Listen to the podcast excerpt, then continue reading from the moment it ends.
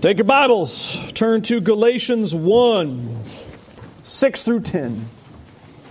Would remind you, we believe in the doctrine of inerrancy and the doctrine of inspiration, which means this is perfect. Scripture says it is. And it means that the Spirit of God is the primary author, which means that though Paul wrote this approximately 50 to 51 AD, the Spirit wrote it for you. For you today. This is God's Word. I am astonished that you are so quickly deserting him who called you in the grace of Christ and are turning to a different gospel. Not that there is another one, but there are some who trouble you and want to distort the gospel of Christ. But even if we or an angel from heaven should preach to you a gospel contrary to the one we preached to you, let him be accursed. As we've said before, so now I say again if anyone is preaching to you a gospel contrary to the one you received, let him be accursed. For am I now seeking the approval of man or of God? Am I now trying to please man? If I were still trying to please man, I would not be a servant of Christ. Let us pray. Father in heaven,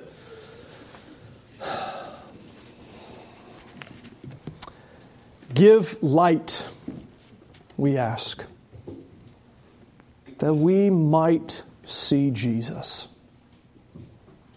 in whose name we pray. Amen. Can't we all just get along? It's a great question, isn't it? It's interesting how that's kind of been absorbed into American culture. Right? We ask that question and it almost always gets that kind of same kind of chuckle, right? We think of it as a syrupy, kind of sappy type of question, right? Do you remember actually when that question was introduced into the American culture? Rodney King is the correct answer. Absolutely nothing sappy about that question. Right? Rodney King asked that question to two police officers as they beat him to a bloody pulp, something that he would later win $3.8 million for. Can't we all just get along? Well, you did just lead him on a high speed chase, but that's a different story altogether. But it's interesting, we, have kind of forgotten the difficulty of that question and absorbed that into the American psyche where that is now so much of the identity of who we as Americans are. Can't we all just get along? I mean, why do people got to be so uptight? Why do people have to be angry? Why can't we all just be friendly? let's just love each other and we'll be all be good, right?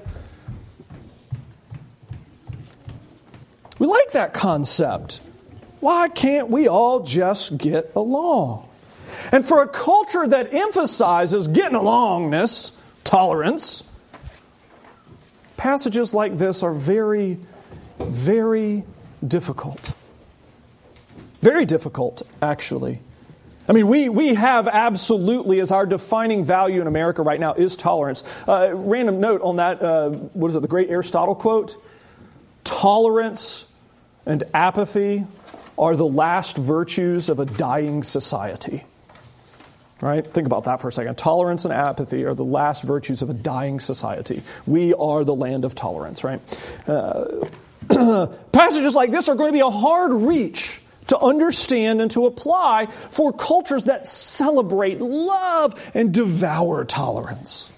Right? We love that idea of ah, it doesn't really matter what you believe or what I believe, as long as we're not hurting each other. You believe it hard, as long as you believe it well, you believe enough, you'll be fine. It doesn't really matter, right? I mean, why do we have to pay attention to differences, anyways? As long as you believe enough, you'll be fine. Now, we get to this passage, and it, that's actually not the case at all. Uh, passages like this are going to be a tremendous challenge to that type of thinking uh, for a number of reasons, tone being one, but content being another. You remember, Paul is writing to the Galatian church. He, he's been there. He's helped kind of establish the church and plant it, and he's been gone, man, a couple of months up to a year, not that long. right?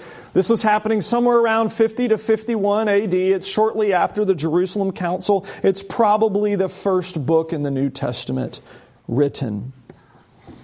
And they're struggling with uh, the content of what Paul has taught and now the content of what their new teachers are teaching. And they're wrestling as all of these competing ideas begin to take hold.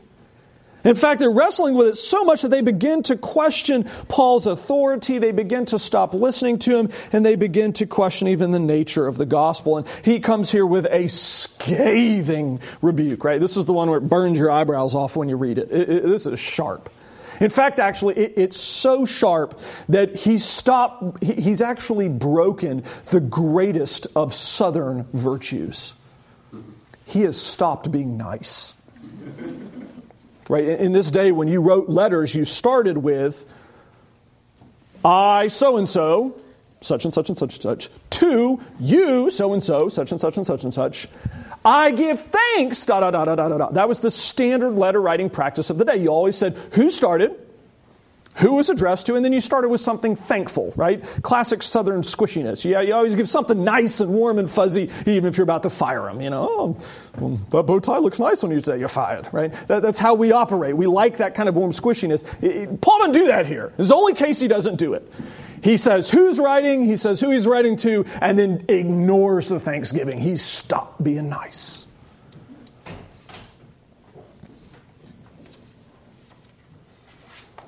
And begins this singeing rebuke.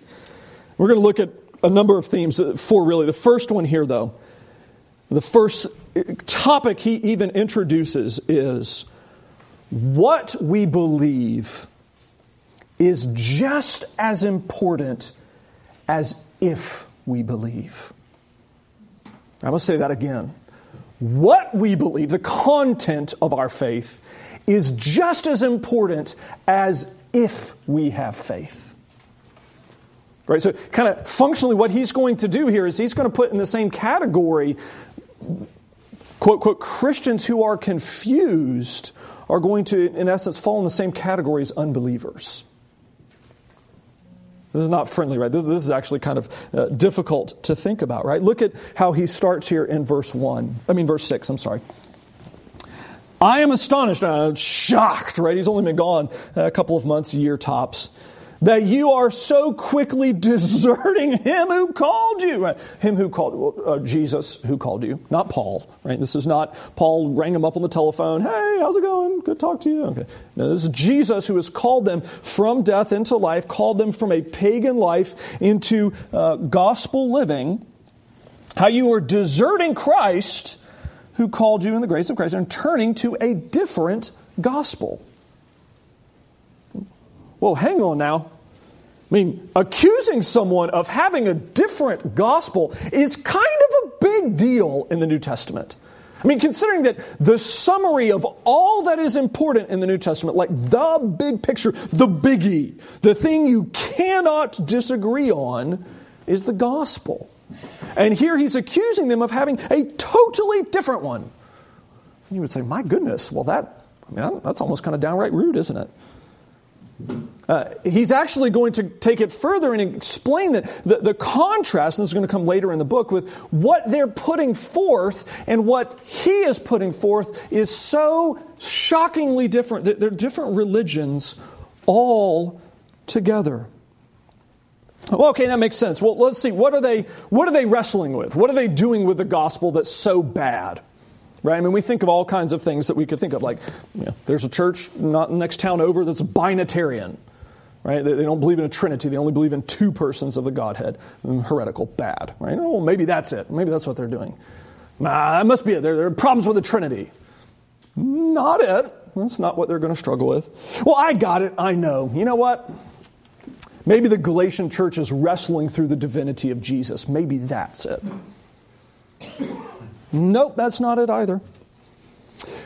Maybe they're wrestling with the, the, truth of the scripture, maybe the inerrancy battle, like what we had in the 70s and 60s and 50s and 40s and 30s and 20s and all the way back. Well, no, they don't have the scriptures yet. They're, they're going off the Old Testament. The scriptures are being written. This is the first one. So, what are they wrestling with in the gospel? It's actually disturbingly simple to say that salvation equals grace plus anything. Now, in their case, they're substituting works. But to say grace plus something equals salvation. That's the mathematic equation of what the Galatian church has created, right? Using algebra terms, all of you little ones, right? Grace plus X equals salvation. And Paul's comfortable with that economy as long as X equals zero. as long as X equals anything but zero, he treats it, interestingly, as a totally different religion. I mean, shockingly different religion. I mean, honestly, it really is amazing to think about this because what the Galatian church is saying is like, look, in order to be saved, I mean, you need to know Jesus, you need to believe Jesus, and you just got to do this thing. You just got to do this one thing. It's not that big of a deal. And if we're going to be honest, how easily could we be persuaded to that same thing? Look, all you have to do to be a believer is you have to trust in Christ, receive His grace, and you just got to go to church like once a month.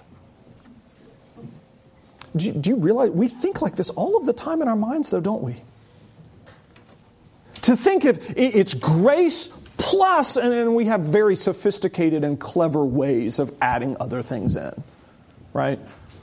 Grace plus intellectualism, grace plus uh, proper education.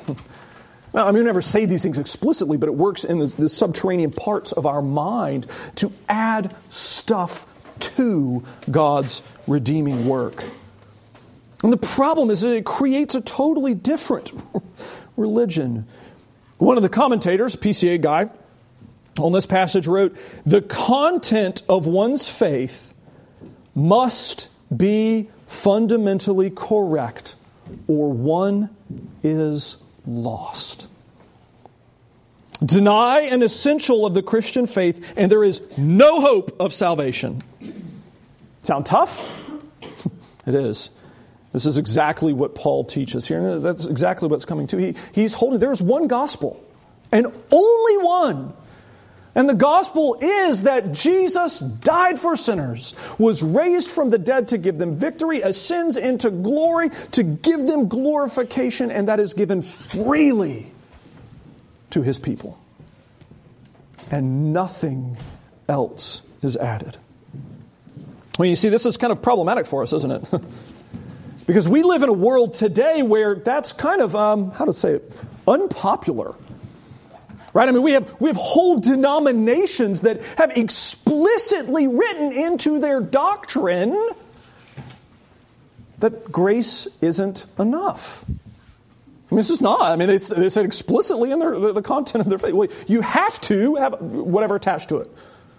You have to have the approval of the church. You have to have good works that accompany it. You have to have this thing. You have to have that thing. I've been in circle of the church. We had of speaking in tongues. If you didn't have it, you couldn't be saved. Gospel plus anything is wrong.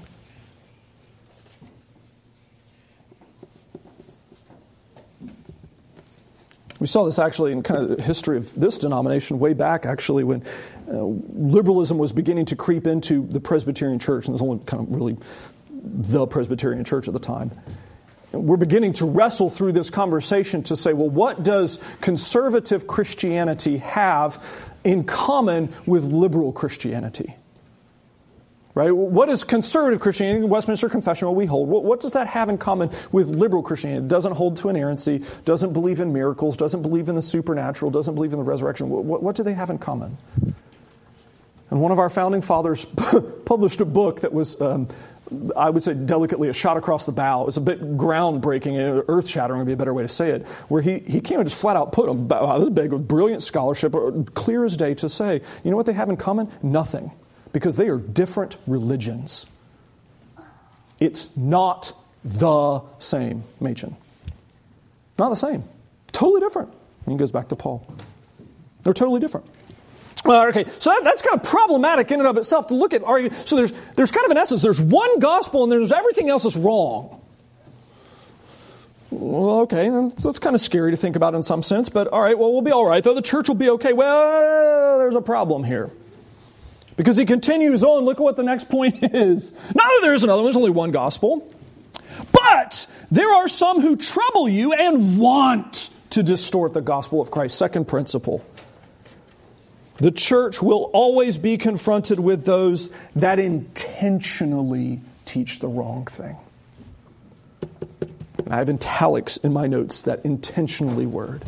The church will always be confronted with those that intentionally teach the wrong thing. You see, what's happening in the Galatian church is they've just had the Jerusalem Council and they're wrestling through what do Jews have to do as be part of Christianity what do Gentiles have to do?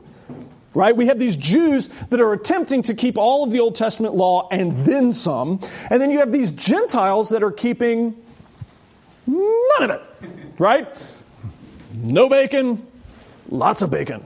What do we do with that, right? How, how, do we sort out who's going to be what and how we're going to be? And, and what the Jerusalem Council ends up saying is look, if you want to follow Old Testament law, follow Old Testament law. If you want to ignore the Old Testament ceremonial law, bacon, ignore it, that's fine. But you need to be pure in your doctrine, pure in your practice and pure in your sexuality. And other than that, like cut each other some slack. And what ends up happening is part of those Jewish folks then go out and say, well, you know what? It's still going to be grace plus part of Judaism. Right? You know, we'll say, you know what it'll be? Ah, we've got it. It'll be grace plus circumcision. That's what it'll be. Grace plus circumcision. That's fine. That, that totally makes sense. God commanded circumcision. It's a good idea. He said to do it. Makes sense. And the interesting thing is, is that they are, in doing so, intentionally distorting the gospel. Now, I, I would make a, a specific point here. Right? The truth of the matter is, this is no different for the church today. There are those that creep into the church, Jude tells us, and intentionally distort the truth of God. And I would say for the vast majority of people who do this, their intentions are the best in the world. Now, they're absolutely magnificent intentions, and they're absolutely wrong. Right, my uh, advisor in seminary was a gentleman named uh, Harold O.J. Brown. Uh, Harold O.J. Brown had four degrees from Harvard. He's a wee bit smart. Uh, he also is the gentleman who started the Crisis Pregnancy Center movement. And by that I mean like he started it. He and one of his buddies are responsible for starting something like 3,500 crisis pregnancy centers. So the man is literally a hero and has saved thousands upon thousands and thousands of lives. He's in glory now. Um, but he has the standard work on heresies. It's called Heresies, and it's about this big, and it, you would think it would be boring as all get out. And then you think that when you get in it, he would just be blasting people constantly. It's interesting. When you open up and begin to read, all it is is descriptions of men who tried to do God a favor. You know what? It surely, surely it can't be that Jesus, who is God, came down to earth and became man. That is shockingly offensive. Surely it can't be that. We'll do God a favor and kind of minimize that humanity. Nope. Surely it can't. All of it's just wonderfully well intentioned evil. Brothers and sisters, I would give a kind of stern and scary warning in this regard. This has not changed today where we have men and women, I would say not just in the capital C church, but I would even say within our own, not this building, but within our own camp, that are intentionally, but with the best of intentions, teaching the wrong thing.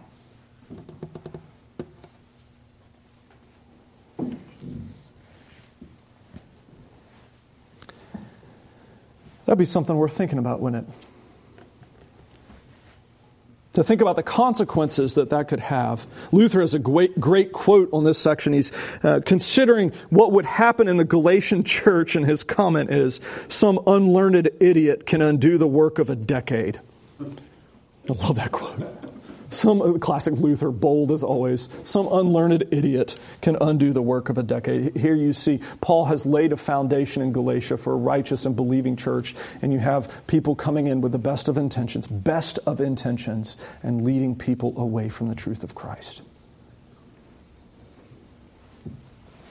What do you do with that?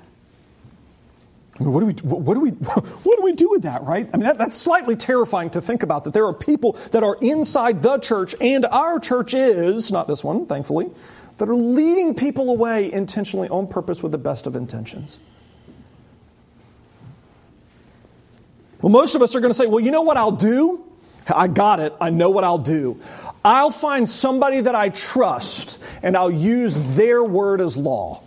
And so, what we do in America is we find celebrities and we take celebrity pastors or celebrity authors or celebrity theologians and we elevate them to just spectacular uh, station. If you can figure out how to make yourself into one of those, you will make a fortune as a writer right now. Amazing. But it's interesting. What, what is Paul's response? It's not to connect to a person, it's actually to recognize their proper authority. What does he say?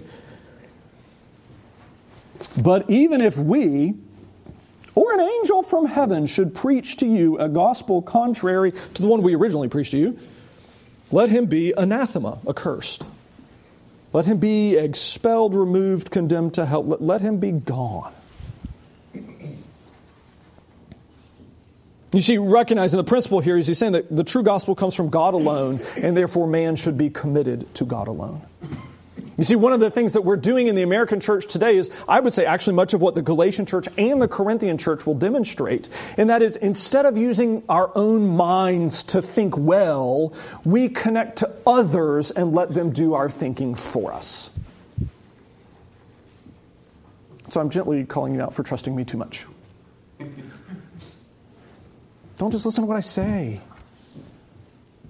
I could have the best of intentions and be an idiot as Luther has called. Don't trust me, trust the one who is trustworthy. The one who has recorded perfectly all of that righteous truth, all of that truth that leads to life. Listen to him and to him always.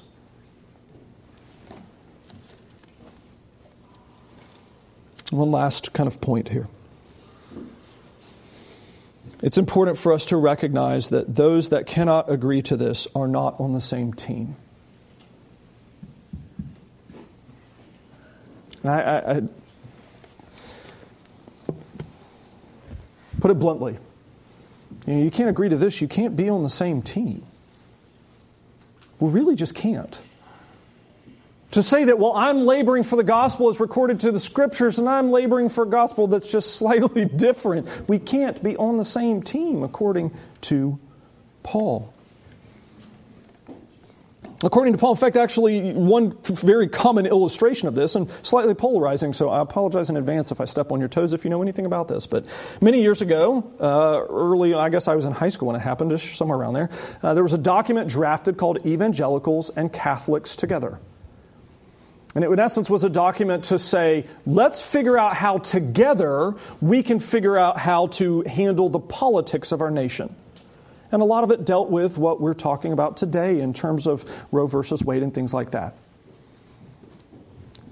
The problem was not, though, that they just said, hey, let's, let's push for these political goals. The problem was at the beginning of the document, it said, since we worship the same God, in the same truth, and I forget that it was but functionally with the same kind of gospel. And a lot of people unintentionally or not thoughtfully signed on to it thinking, well, we're, we're on the same team. Right? Catholics and evangelicals, we're on the same team. And then as people began to think about it a little bit more, they kind of had to realize, oh no, this is a problem. Because the Catholic doctrine cl- explicitly says, in order to be saved, you must have grace plus something. My pastor, when I was in, I think, high school, actually signed it and then had to have his name taken off of it afterwards as he thought about it more. Because people began to realize we're not, we're not the same team. Now, the problem with this is that um, this is, in a world of tolerance, shockingly unpopular, isn't it? I mean, in, in, America right now, we like to say we're on everybody's team, right? I mean, you're on my team, I'm on your team. We're all on the same team. And now with political elections coming up, we see that really there's two teams and then some stragglers. But really, that's what we're talking about. And then watching in like the Republican debates and stuff happening, well, are there teams? But we want to go as big picture of team as we are, as we can be. We like to emphasize that unity, that all accepting tolerance. And when it comes to our theology, it really resonates with our soul to try to do that. And it's hard for us to be honest about this. And to say realistically, if I'm going to be consistent with the scriptures and what I consistent, I, know them to say, I have to be willing to draw boundary lines. And that will not make me popular. Because the sad reality is not everyone gets in. That makes my heart sad. Not everyone goes to glory. But if I can do my part to help people not get there and say, well, look at all the things I did in your name. I believed in your gospel. I went to your church. I read your Bible. But having believed the wrong thing disqualified themselves. Now, notice this isn't talking about, well, are they, you know, Presbyterian or not? Do they have elders and deacons or not? They're not talking about that. Right? We're not talking about the minutia here. We're talking about the big picture. All right, so what do we do this? Well, just quickly, uh, a couple of points of, of application. Uh, one is, I think maybe this should add in our postmodern context a little bit of sobriety to our faith. I know the American culture right now likes to make Christianity something silly. Uh, and I think part of the reason why that is because things that are silly are not things that we can um, uh, be scared of or take seriously. And it might be appropriate for the Christian church today to begin to embrace a little bit of the sobriety of to think that this great nation of ours, which has 300 million plus people, which the overwhelming majority of them profess Christ, and of those people, the overwhelming majority of them think that the gospel of Jesus Christ means that Jesus died to make me physically rich. And do not believe the gospel of this. That should crush our souls. A little bit of seriousness. Two is it should actually add a little bit of confidence when we do see that we're not going to be the most popular kid on the block. Right? Most of us never were. Some of you were, I'm sure. Most of us never were. But it shouldn't surprise us theologically or spiritually when that happens. Because the way is narrow, not broad. And two is it should give us Im- just immeasurable love for Christ. That what is at stake is a free offer. I mean, literally, it's a free lunch. It literally is. There's no strings attached. That's what's at stake. And we as humans want to attach strings. We want to add something to it. We can't just simply receive what God has given. May it be true for us that this is never written of us, that we never leave this gospel to find a different one, and that we labor faithfully to defend and proclaim the one we have received from Christ. Let's pray. Father, we thank you for your truth. Sermons like this are not easy to preach, to listen to, to engage, or to think through. And they're not my favorite sermons. I don't like these. But your word is always true. And we are to be always learning and always faithful to the scriptures. And so we ask that not you would make us popular. We don't need that. We don't ask that you would make us more tolerant and accepting. We ask that you would make us picky about the things that you are picky about. That you would give us proper balance and understanding, and that you would keep us rooted in Christ. We pray in Jesus' name. Amen.